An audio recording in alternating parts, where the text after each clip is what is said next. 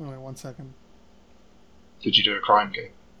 Yeah, they're they're after me. Shit. GM crimes. The D and D crimes I've committed. I heard you're fudging your rules.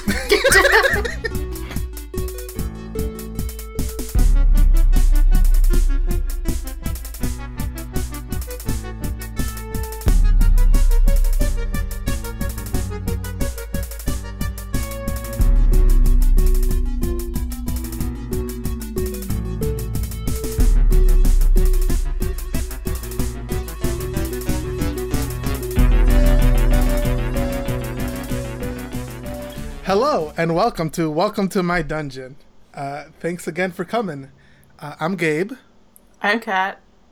and this week we have a special guest with us, Patrick. Hi. Hello. Uh, Patrick's a good friend of mine. Uh, we used to play D and D together back We in did, the yeah. in, in the in the meat space. Yeah. Uh, Uh, I thought you were going to say back in the day, and I was like, it was literally like last year. back in back in the olden times, we used to play I-. I was actually going to talk about how that uh, game store is actually now closed. Sadly. Yeah. Yeah, it's Aw. been it's been years, it's been decades since we've played D&D together. yeah. The game store's been burned to the ground for ten years now. Yeah, it's it's incredible How strange. how that works. Yeah. Uh, but yeah, Patrick's fun, uh, and uh, I'm excited to do this episode with them. Yeah, I'm glad to be here. Thank you for having me on the podcast. Of course. Uh, so let's get to that interview. Uh, what was your first game, Patrick? What sort of introduced you to Uh, tabletop? Funnily enough, it was it was D and D. It was um, Advanced Dungeons and Dragons. Uh, so second edition D and D, which probably ages me a little bit. Um, but uh, yeah, I'm I'm probably rather older than Gabe is. So um, yeah, so I played AD and D with uh, a couple of my friends um, when we were in high school. Uh, so I think we were 15 or 16 when we first started playing. Um, maybe 17, and uh, two very good friends of mine um, who uh, are from the UK, obviously, and I'm very excited to see them in a couple of weeks when they're coming out to visit. Um, but one of their brothers, he used to DM uh, for us back in the day, um, and then he moved uh, not long after we started, so we played a little while on, on AD&D, and then um, we switched over to 3.5. Um, and then we, we all kind of started taking turns DMing, and we introduced a couple more people into the game. Um, and that was yeah my first taste of, of both playing and, and being a dungeon master was through uh, the early editions of Dungeons and Dragons. So A- AD&D is a good uh, good addition. It's there's a lot of stuff Yeah. in there that's uh, it's a lot of like weird fun. concepts that Yeah. are, like it's completely flipped on its head because a lot of the rolls are about getting low numbers, not getting high numbers. And then- Interesting. Yeah, and then they, they switched over to third edition, and I, I never played like vanilla third edition. Um, I think with, the, with 3.5 was already out by the time that we were playing. Um, we we started playing, but um, my my friend's brother had prior experience and owned all of the, the AD&D kind of um, source books and stuff, so he, he brought us in on that one, and and then immediately we went to, to 3.5, which then flips it kind of on its head, and you start going with the like you want to get high rolls, you want to be you know your armor class is 18 you want to be beating these armor classes whereas before it was like well your skill is this and you want to get under that skill in order to pass the test so yeah. it was very different and i'm not i'm not really sure what the, the logic behind flipping it was but it seemed to work and it's what they do to this day so I think they just wanted to make it makes it makes a little more sense to be like I want the higher number. yeah it's it's more impressive to roll a 20 But than it is to roll a 1 It, uh, AD&D has some neat things that I I do I do want to see in some other editions. Mm. it's been a long time honestly since i played it They so could I bring some really- things back. yeah, Would it'd be interesting? yeah there's, i'm not i'm not super familiar with the mechanics of it anymore just i just remember the dice roll So, what games do you currently play or run? Uh, I don't play anything at the moment, unfortunately. I've not had a whole lot of time in my um, personal life to, to be playing RPG um, games. The last one that I was involved in was uh, the D and D game with Gabe, um, and then you know back when I was still in the UK a couple of years ago, I was uh, playing a, a Dark Heresy game. Um, but no, I haven't had a whole lot of time recently, unfortunately. Uh, I would love to get back into it. I, I feel like, uh, well, I'm, I'm about to disappear off for a few weeks, but when I get back, that I have the, the time again to be doing something. So maybe we sh- maybe we should uh, look into starting something up again, Gabe. But Yeah, I'd be interested. You know, Yeah. you know, I'm down. yeah, no, nothing right now, unfortunately. Okay. Uh, what about this one? What's one of your favorite characters that you've ever played? Um, I know I know that you uh, you very much like Nigel, who I was playing for a while in our campaign, who was a uh, a, a gnome rogue who was extremely good at, at vanishing into thin air. Um, like I always seem to manage to hit the critical uh, critical hit rolls on my my hide rolls, um, and he would he would literally vanish. But I think probably my favourite one from all time that I've played is uh, back in the, the Dark Heresy campaign that I was playing. Um, I was playing a, uh, a character. We, we were on. Um, it's the the setting obviously is Warhammer forty thousand kind of um, Yeah. Games Workshop era uh, things, and we were on a, a hive ship um, that was uh, kind of floating in the void, and he was this. Um, I can't remember the character class exactly, but he was basically uh, s- kind of street kid, um, trash panda who lived in this like um, disused uh, uh, trash ejection chute in the ship, Oh my god! and, and essentially just lived lived in trash forever, and um, was just super into taking any drug that he could get his hand on. Um, Oh my god. often often to his his own and the party's detriment.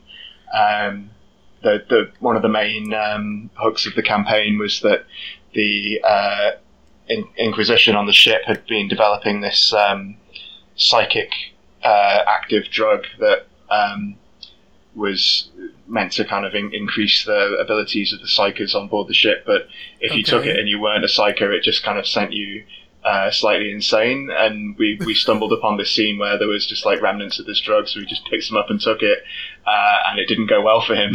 Um, he was Oh seeing demons pretty quickly, uh, and and he was yeah, but it didn't it didn't deter him from taking any and all drugs that he found from then on. I so- remember. Yeah, I remember you telling about him. That sounds like such a neat uh, concept for a character. Like, I'm just gonna put this all into my body because Yeah. I want to. he was just like super super into being high all the time in any way that he could possibly oh get my high. gosh. So um, yeah, he was he was a lot of fun to play, and uh, I, I hopefully I'll get another chance to play and play him at some point. His name was Trank. Um, Yeah. Yeah. that- that's so, a good name yeah, for him. he was, That he is a was good- very good. Um, yeah, he wasn't very good at much except for injecting things into him. But um, yeah, he was he was a lot of fun to roleplay. So Uh, so, what are your some some of your inspirations as a player or a or a GM?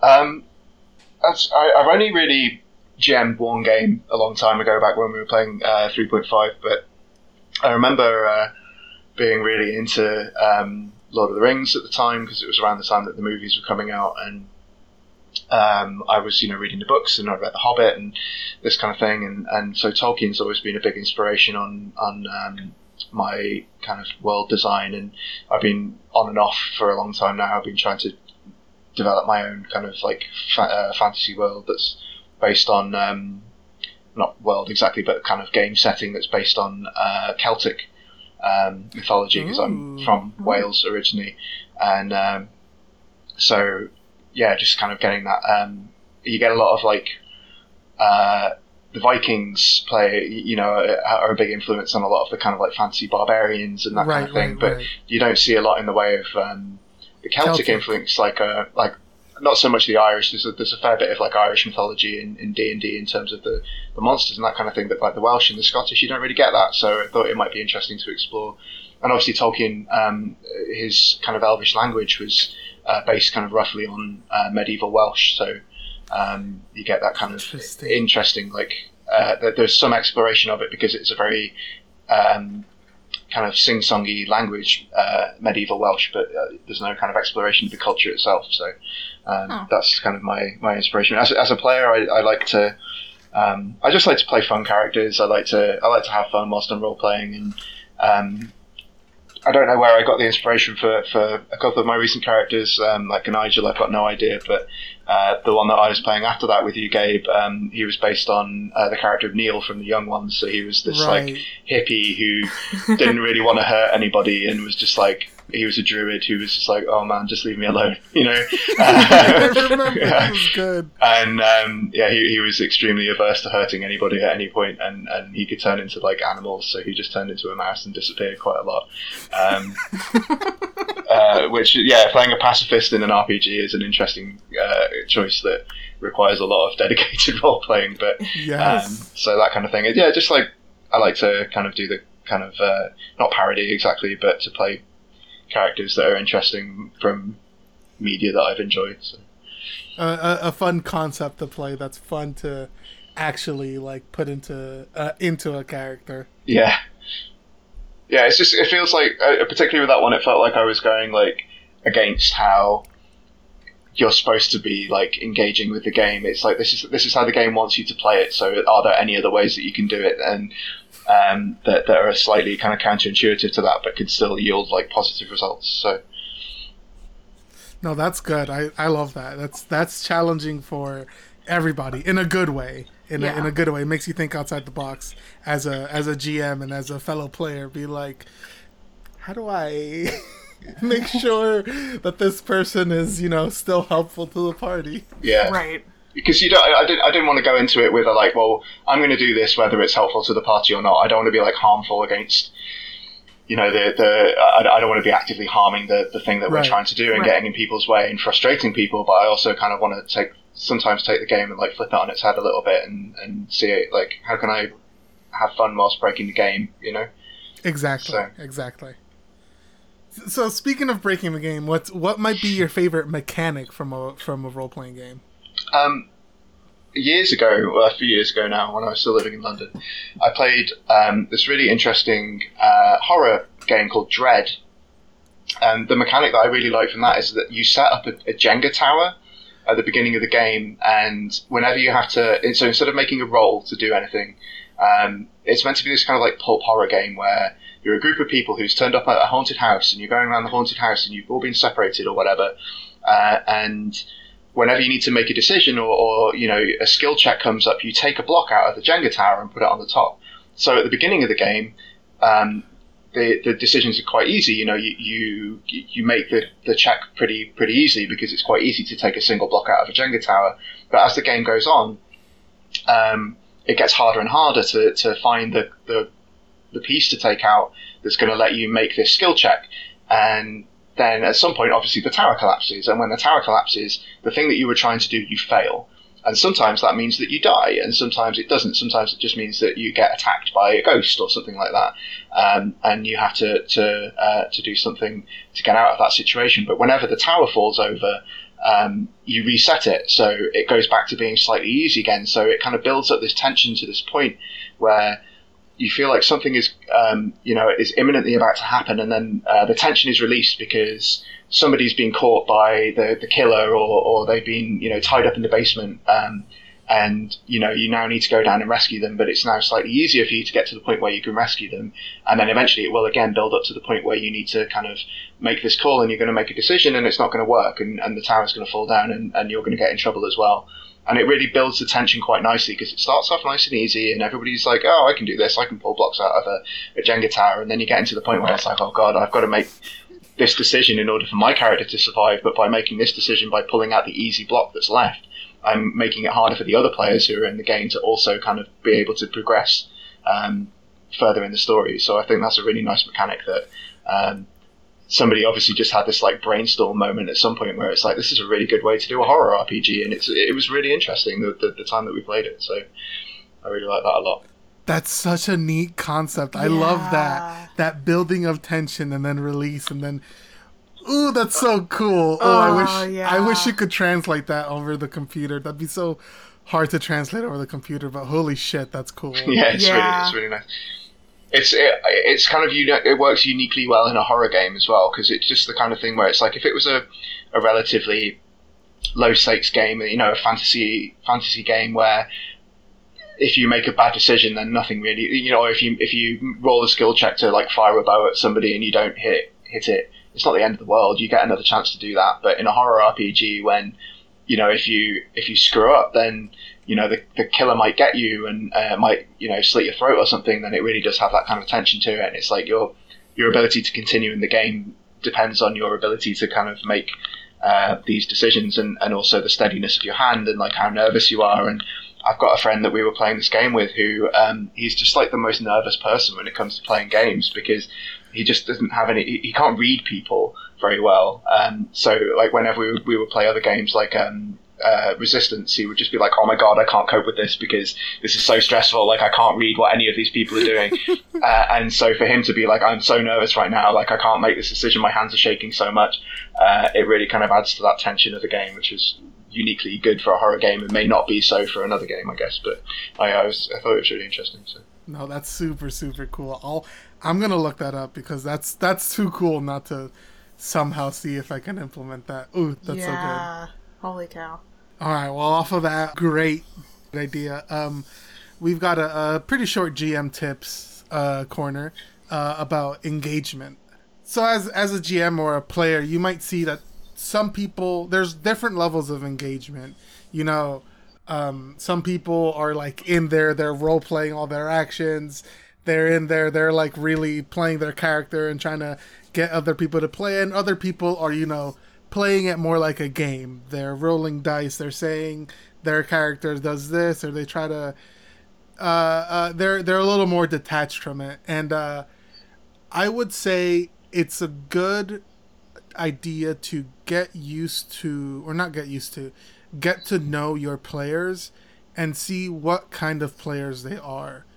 Um, because not everyone engages at the same level, and that's okay you know, not everybody is going to be role playing all the time and going to be really into being in character and doing voices and you know making that sort of RP decision instead of a like tactical decision. Some people are like that, and some people are more into playing it like a game. They're more into like planning things out or or or you know min maxing their character or something like that. Might be less interested in the sort of role play heavy aspect of it, and that's that's okay. And uh, it's it's important to not think that it's a failure on your end as as a GM. Like, oh, I can't engage them, so that that's my fault.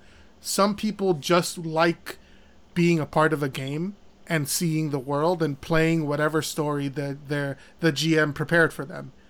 Uh, and it's you have to learn to uh, not expect the same level of engagement from all your players. Yeah, I agree.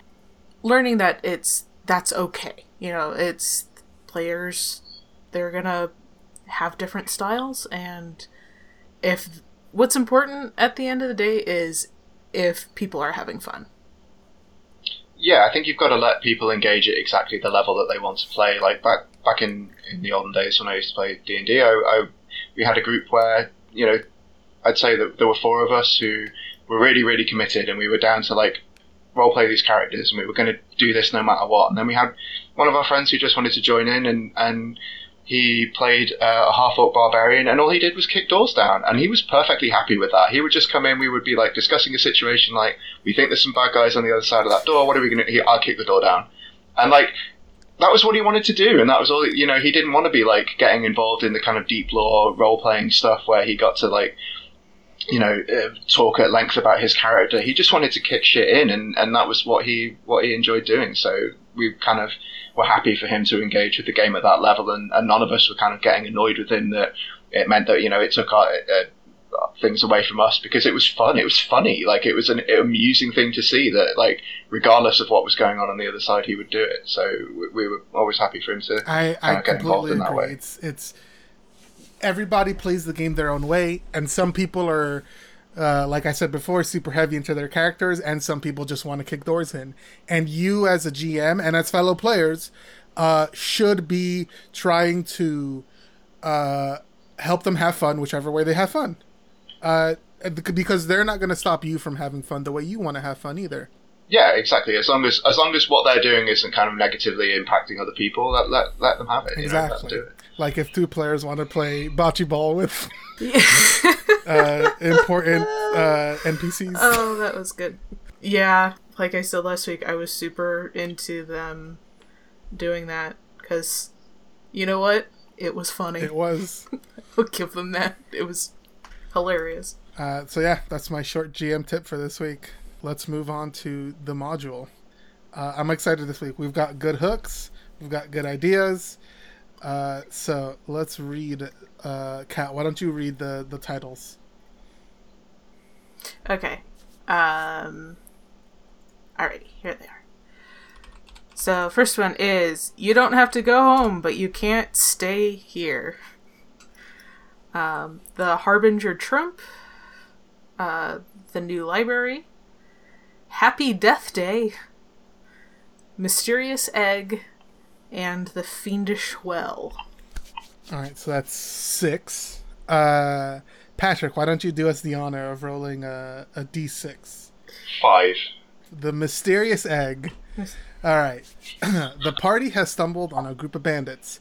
After beating them, they realize they're poachers and have a mysterious egg in their possession. If the party takes the egg, they soon find themselves followed by monsters and poachers alike. What is this thing? And uh, this this is a good one. That was provided by uh, Muhaku2 on uh, Reddit. So let's go with the plot there. And then the theme I rolled up was revenge. Uh, Revenge. Oh, well, that's a good one for for this. Mm. oh, that's. There we go. Revenge. In this adventure, some villain has so offended one or more of the characters that he cannot be suffered to live, or the injured party could hire the characters to avenge his honor. Uh, so basically, there's a somebody wants revenge on somebody else. Okay, this is good. Uh, so we've got a mysterious egg and a group of bandits and revenge. Um, hmm. I'm trying to see.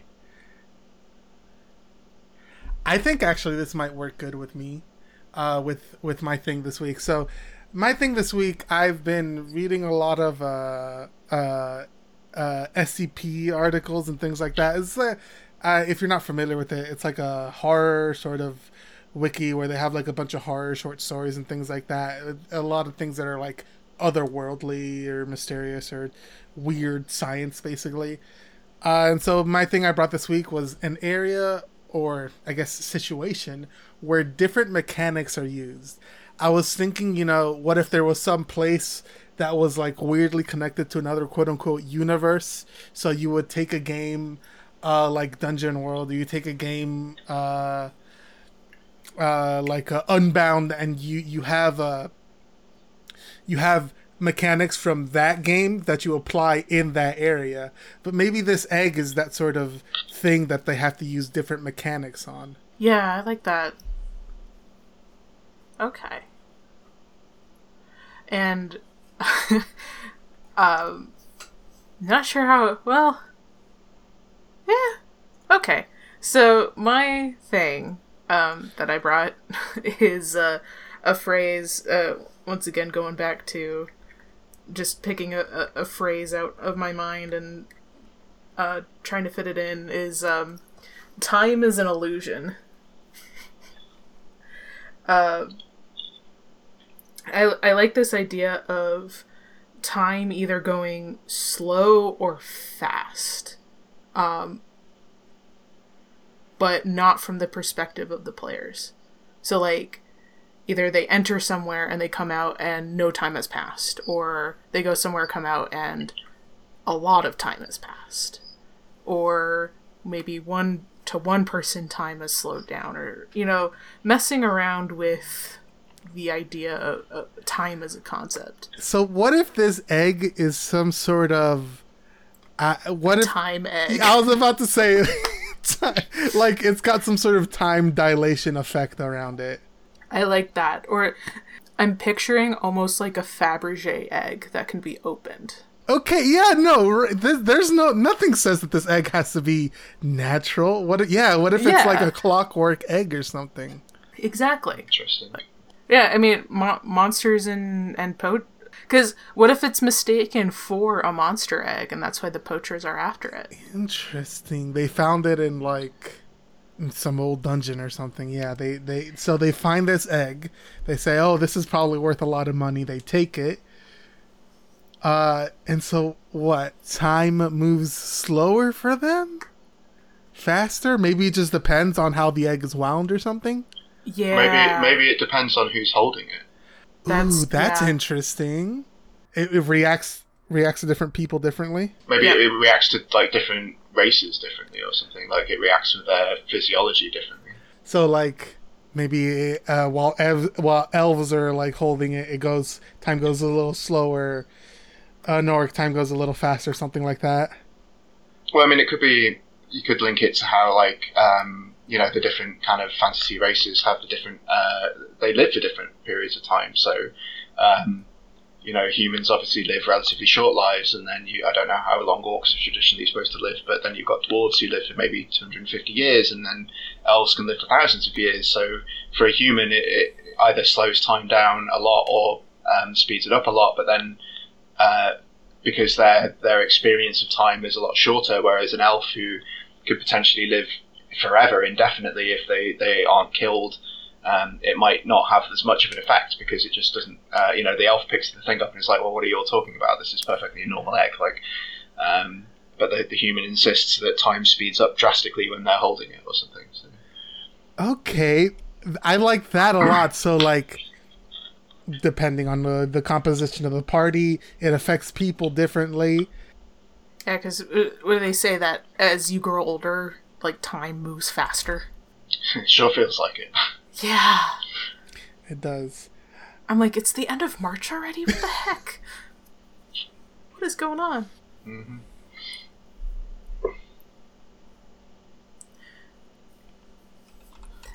I also like the idea of it being having to be wound up some way. We Yeah. we could tie that into sort of the different mechanic where they have to like use use a different mechanic that you the GM maybe introduce for this egg specifically. They have to like do something for it. Uh, what could it be? We're going with clockwork, right? Hmm. I forget that. There's like a steampunk game.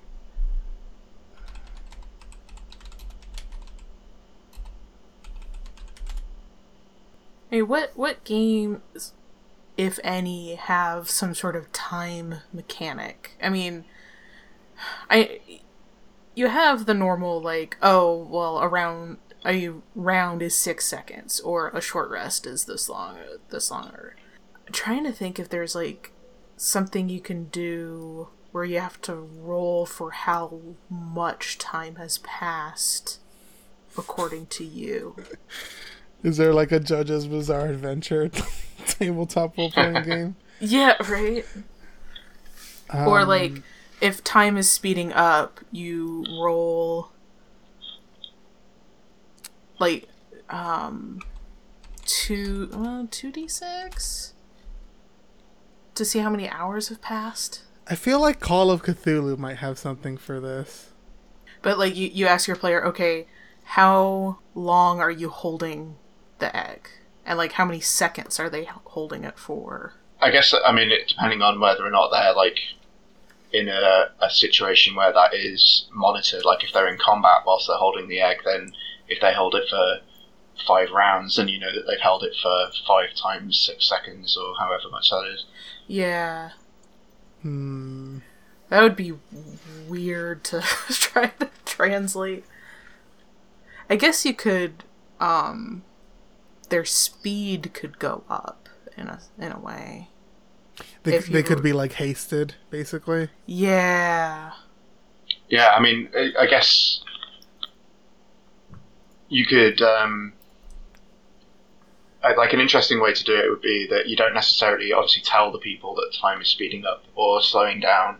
You, you do that through like the kind of language of the the turn. So they they get into a, a fight and the human who is holding the egg is getting to go three times whilst everybody else is getting to go once because they can move so much faster. And then Yeah. eventually people will be like, well, why does he get to go three times? And you can just be like, well, I don't know. That's weird. Somebody else hold the egg and see what happens, you know? Um, Oh, that would be so good. That would be s- such a good way to introduce that. Pe- to people are like, "Wait, he just went." He's like, "I know." Yeah. Yeah, don't, gets to don't, go don't argue with me, argue with the game. Yeah. um, but then then also it creates like an interesting kind of way of like 'cause there could be a bit of tension in the party as who to get who gets to hold this thing, and then you know if there's like a human and an elf, and the elf picks it up suddenly, and it's like, well, it's not doing anything for me. I just get to go once every time, and they they have to work out who. You know who it works better for and who it doesn't work as well for, and What would- um, stuff. I, I feel like there needs to be some sort of side effect, though. So maybe if they hold it for long enough, they start aging faster. Yeah, like Yeah. you um yeah, you, start also noticing age. your hair yeah. is more gray or there's more lines around your eyes or you know, hey, you look older. Or maybe like you start getting really hungry because it's like for you a lot of time has passed. So like you need to eat and it's like, oh, you're tired now, you got to sleep. Yeah, there you get exhaustion Exactly. faster. Yeah. Yeah, like you have to decide if it's uh, worth the you know physical reaction that your body's going to have to to all of this time passing to decide whether or not you want to be able to go really fast for a few minutes or something.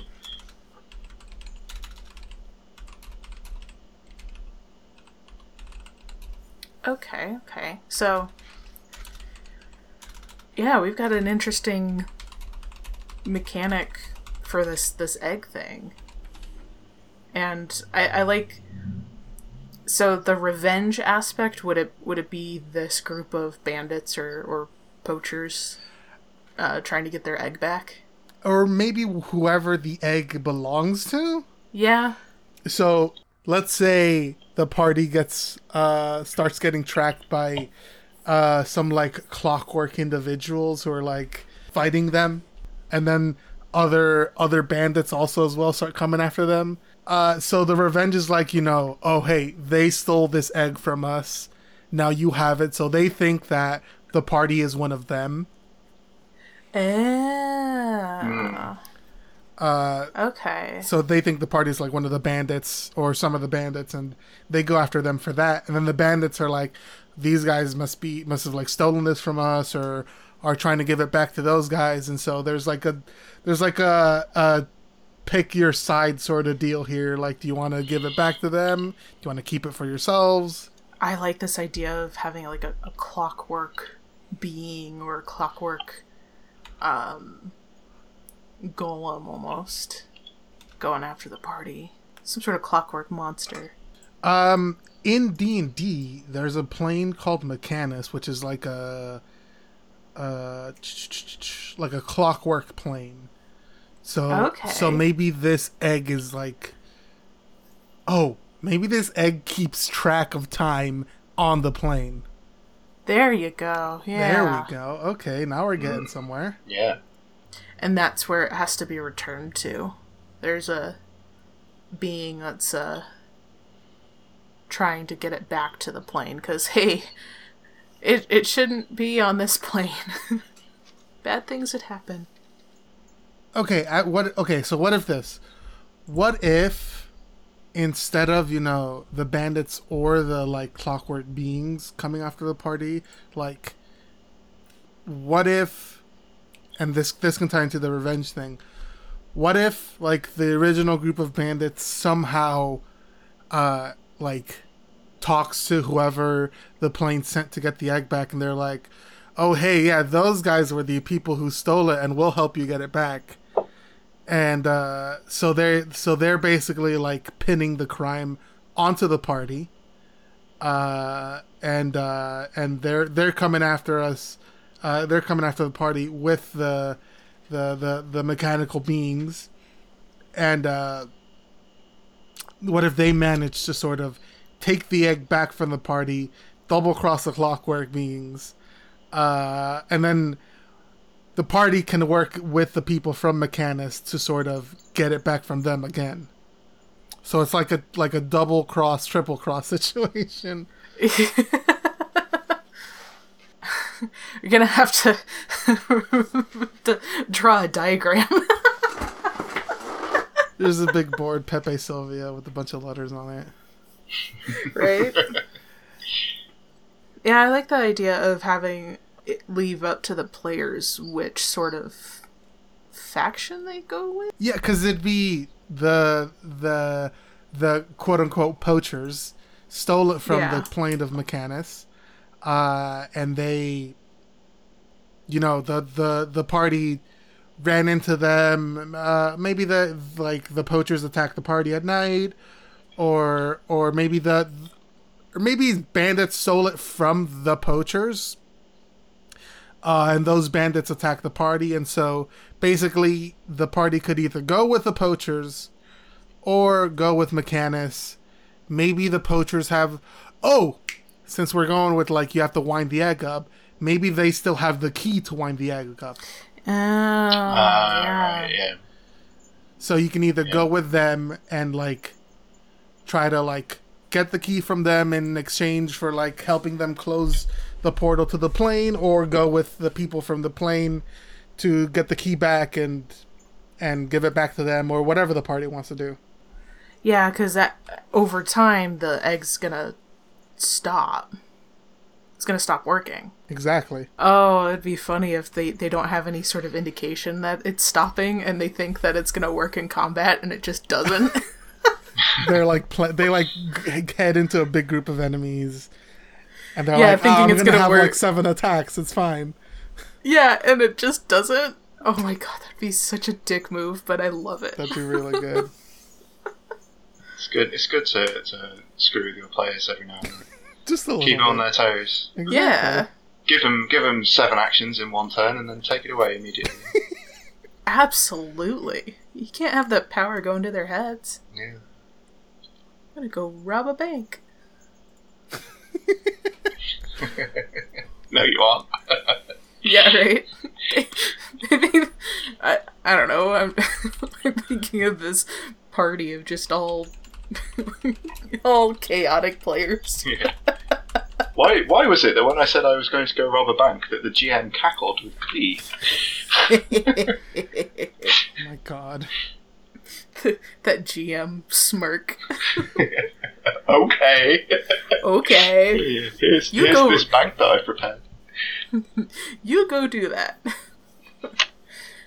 So, what other things could the other factions have that would be alluring to the players? Like maybe the uh, plane of Mechanus has some sort of reward for returning the egg. Yeah, that's a good idea. I mean, it's like a plane of like mechanicals. I mean, they they could some some sort of clockwork uh, uh, uh, gadget that they give the the party in exchange for it. Yeah, I like that.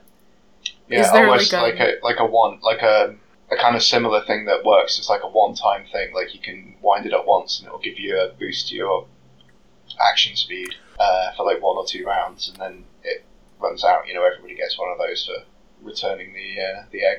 That'd be interesting. Mhm. That's good, actually. I like that. And then maybe the bandits just have straight up Money, gold or something. Yeah, money. lots of money. Lots of money. Like, make it an amount that is very it's like attractive. it's tempting. Not like a ludicrous amount that you think that like they'll think that you'll never follow through on, but like a good amount of money that they'd have to work hard for to get. yeah. I think I think that's a really good idea actually. These like one of a kind magical items or or a boatload of money. I mean, like the, the fun thing about the idea of them using this to rob a bank is that the the value of the egg itself is almost certainly far far greater than that that they could get from robbing a bank with it. But you wouldn't know, probably. You can either rob this bank or the bandits will give you money. Yeah. I haven't robbed nearly enough banks in my uh, RPG playing days. Needs more heists. yeah, distinct lack of heist.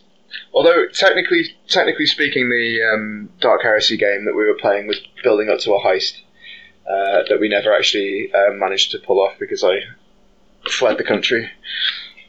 But uh, um, yeah, we were, we were building up to to heist to boosting something from an Inquisitor that lived on the ship that we were playing on. Oh, that's good. It was good. We, we had like plans of the ship and everything that we were like drawing on. Heists are good. So we've got bandits attack the party. Uh, they find a clockwork egg. Uh, either um, the poachers or or both. I guess both of them, like the people from Mechanus and the poachers, sort of uh, come for them. Do you think they'd uh like contact them first? Be like, "Hey, this is what we got," and "Hey, this is what we got," or do you think they should just like straight up be chased by these people? I think having them be chased and have an encounter would be good, and see if the players want to talk. Like, why are you attacking us? Or like, what do you want? And then that could come out. Okay, so maybe not immediately attack them, but sort of like threaten them, be like, "Hey, give us back the egg" or whatever. Yeah, yeah, so that the players have a chance to be like, okay, let's negotiate, or if your players are murderous, they can just be like, no, screw you guys, we're gonna keep our egg. My egg. My egg.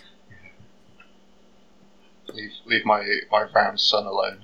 I also put it down that let's say if they align themselves with the the the poachers, Mechanus has like the people from their plane are pretty weak or like fragile, but there's like a shit ton of them coming through to try to get this thing.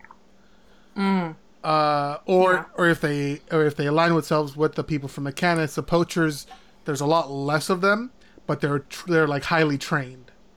Mm-hmm. So that would be the sort of differences between if choosing to fight the two. So um, I know that D and D Fourth Edition was uh, pretty widely and correctly derided for being a pretty terrible gaming system, but the one um, mechanic from it that I quite liked was uh, that it introduced the idea of um, like minions. So um, some monsters would obviously have like monster health, and you would have to fight them, but then there would be things like like goblins would only have one hit point. Like you hit a goblin, you kill it. Like they they just die immediately. That's how you know they're weak. They're they're there to be kind of um, cannon fodder in a fight. And maybe these uh, mechanical creatures, because they're weak on the, the you know the, the normal plane that the uh, party is on, they can only take one hit. But there's so many of them that they're overwhelming you with uh, with how they're attacking you. Okay, that's interesting. I like that. Is that um is that the same as a like a swarm? The um isn't like a swarm of rats different from a singular rat? I don't know. I don't know how the swarms work in it, but I just remember that from from D and D is that a lot of things would just be one hit point because they were classed as minions. Yeah, and you the, could just it's kill them. uh, they have they have like swarms of animals in fifth edition, but it's different than like a single one, and those and those are both different than like minions, which Okay. I like that. That that could be the like another mechanic that you could put in drones. Okay, so then if they side with the people from Mechanus, they have to attack the poachers and take the key back so so that they can wind up the egg and time can be kept in Mechanus or whatever. And then if they side with the poachers, they have to close the portal from Mechanus so they stop getting overrun.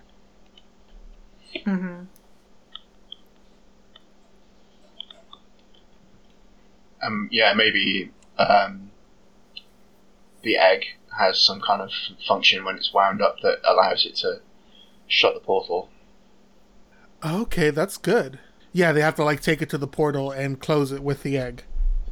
yeah. Okay, so yeah, either way, you need the key and you need to get to the portal. Gotcha. That's that's a good idea. So yeah, that, I mean that kind of ties in with the, the, the idea that I wanted to bring today, which was it was more like when I was thinking about it, it was more related to like murder mysteries, where I've had this idea for a while that you could like create a murder mystery that theoretically has um, a, a bunch of different outcomes depending on how the clues are investigated and that kind of thing. So like again, kind of going even further back to what you were saying about engagement at the beginning of the, the, the podcast, that like a lot of new players to, to RPGs often have trouble getting kind of deeply involved where if they feel like they aren't kind of getting anywhere with the with what they're trying to do and like what they're trying to achieve whereas if you have it so that whatever the outcome that they end up finding is the right outcome um, then it can still be interesting and it can still be different every time but also engaging for the people and how maybe like if um, the way that you approach coming to these like different factions changes the outcome of like the way that you can possibly win the, the game in a kind of quote unquote way, or, or how you can um, you know succeed in the mission that you're trying to get to. And if and if you get past a certain point where you've pissed off the uh, Mechanus people too much, then there's just no way to go back to the point where you can. Um, you know, win, win, the game by handing the egg over because they'll still be really pissed at you that you've done all of this stuff to uh, to make it difficult for them, and, and it's like a slightly modular thing that maybe has a different outcome every time depending on which path you go down. I like that a lot. Yeah, so Mm-hmm.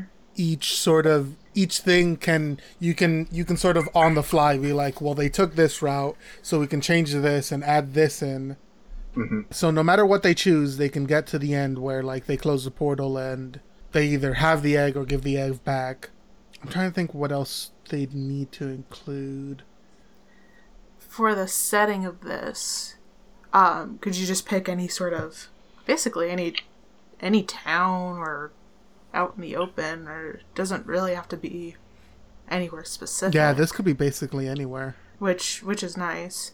Yeah, because you could even adapt it to like different settings. So, say you, you end up doing it in a town. You know, there can there can be a chase across town, and people are trying to hide, and then you've got to try and find the people and, and do like investigations to where the people have gone. And um, but then if you're out in the open, maybe you're in a forest somewhere. There's a little more kind of uh, you know hide and seek in the forest, and um, you know ch- you know chasing out in, in the open and that sort of thing. It can really be adapted to, to different settings depending on um, how your world is built.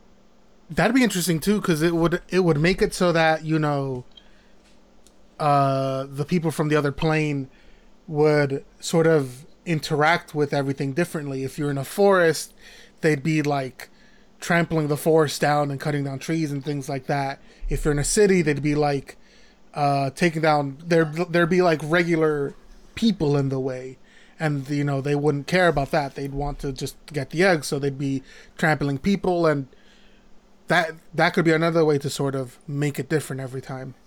Yeah, because you could you could have like the impact of the decisions that the players make, but also the decisions that the um, the kind of the NPCs make in how um, you know if they are in a forest and they're trampling all of the plants and stuff, that maybe the the uh, kind of um, fauna of the forest is more inclined to help the players. You know, if there's a druid there in in the party, they can commune better with the, the animals. They get a bonus to talking to, to any creatures that are around because um, the you know all the creatures are more kind of vocal about what they they think should be done in order to stop this kind of invasion of their space. Whereas in a city or a town, you're going to have factions in that town who are going to be upset that you know their their business is being interrupted or their people are getting trampled, and um, they're going to have kind of opinions on on how the, uh, the you know the players should go about um, you know what they should do with the, the, the egg that they've got or who they should give it to or how they should resolve the situation so I think that's a really good idea.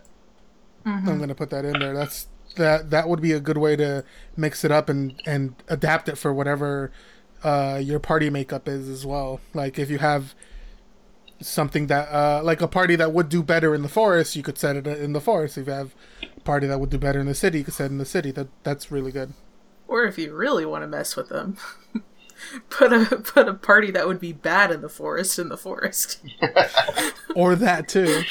None of them can. None of them can talk to animals. They hate trees. just flicking cigarette butts everywhere setting bushes on fire It just. They're gonna have to fight the forest too. Oh my god. I mean, yeah. God, why? Yeah i mean if they if they piss the forest off enough then maybe the forest like steals the egg from them i don't know My party's a dick to trees. my party does not believe in climate change Fan- fantasy climate change. Yeah. My One of- rogue just kicked a squirrel. What the? Yeah. What's wrong with you? one of the three suns that orbits this planet is setting the world on fire probably Uh, yeah, this is good. So I guess you would have to the the climax would be after you sort of pick a side after you have those first couple of uh, encounters with the poachers and the the drones. You pick a side, and then it would be sort of going after the the main hub or whatever of of the other group. Uh, you know, if you're with the drones, you have to take down the main base of the poachers. If you're with the poachers, you have to sort of get their base camp around the portal and take the egg there and close the portal. Yeah, that's, that sounds good. And then whoever you side with, you can get a boatload of money or those magical one-time use eggs. I I like it. I, this idea of a, a chase and and giving the players this incredible, powerful magical item that uh, is so tempting. I think this is a good idea. This is sort of a. I think this would be a shorter one. You could definitely do this within a night. Uh, yeah, this would be a good one shot. Yeah. Uh, things things would escalate pretty quickly with this one, so you could uh you could definitely finish this within a night. Uh, I'm trying to see. Uh, what else we need? Uh, uh, here maybe uh, what's it called? Uh, leader for the poachers and uh. Yep, leader for the poachers, and then a, a leader for the a representative from Mechanus. What if we do like a D and D version of Cruella Deville? oh my gosh! See my egg. See my egg.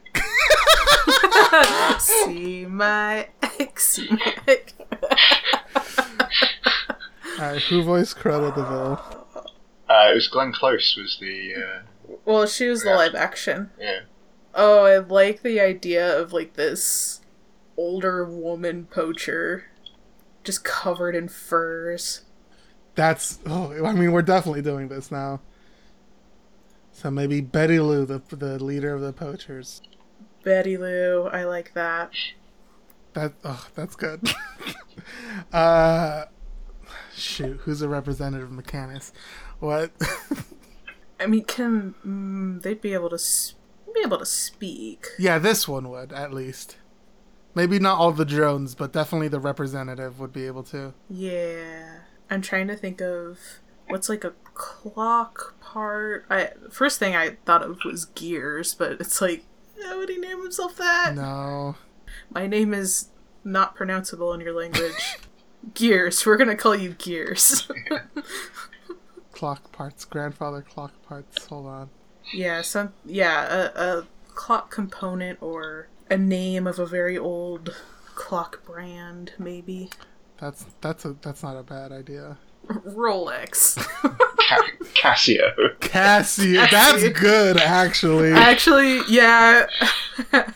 Casio is actually good.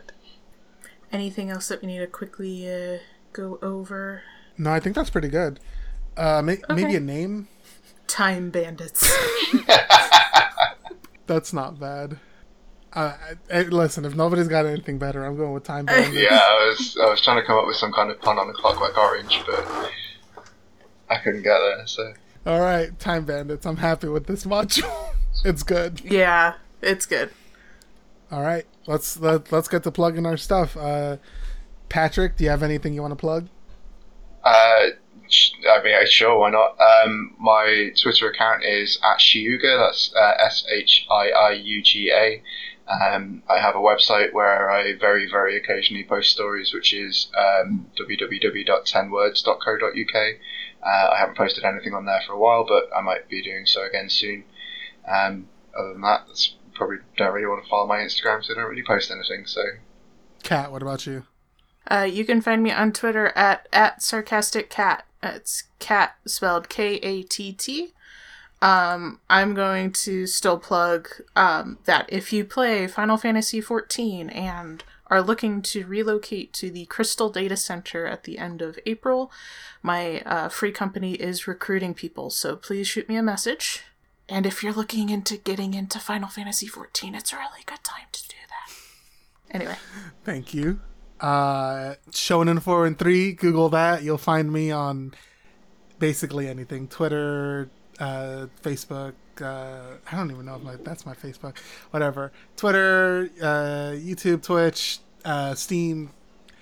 Find me, add me. I'm an okay Twitter to follow. But more importantly, follow the podcast. Uh, it's uh, my dungeon cast on Twitter at my dungeon cast. Uh, welcome to my dungeon at gmail.com. Uh, you can look us up on iTunes. We're on iTunes. You can leave us a review if you want to. Uh, send us emails. Send us questions. Send us hooks. Uh, send us anything really. We'd love to have your your guys' input, any criticism, anything like that. We want to make this show better for you guys. Uh, we have a Patreon, uh, patreon.com slash welcome to my dungeon, where we have all the modules we make on there.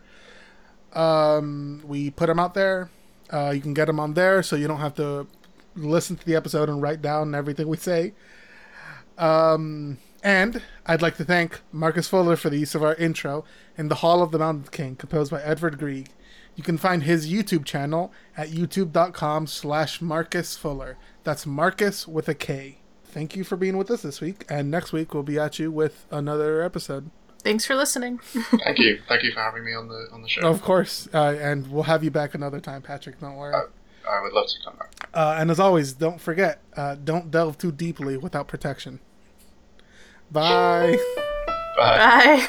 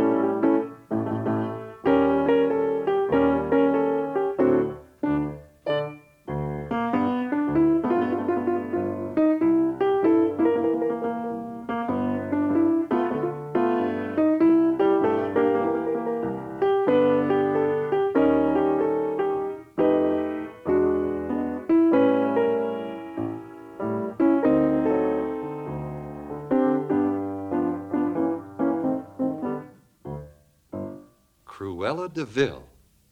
That's it. Cruella de Vil, Cruella de Vil. If she doesn't scare you, no evil thing will. To see her is to take a sudden chill. Cruella, Cruella. She's like a spider waiting for the kill. Look out for Cruella de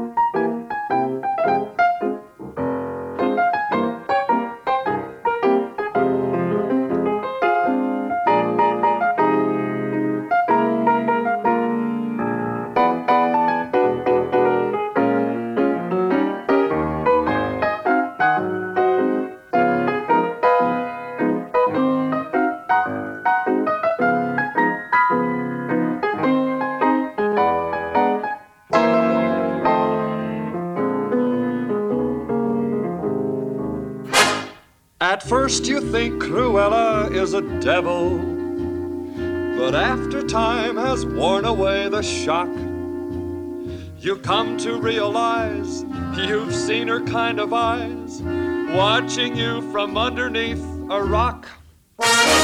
This vampire bat, this inhuman beast, she ought to be locked up and never released. The world was such a wholesome place until Cruella, Cruella de Vil.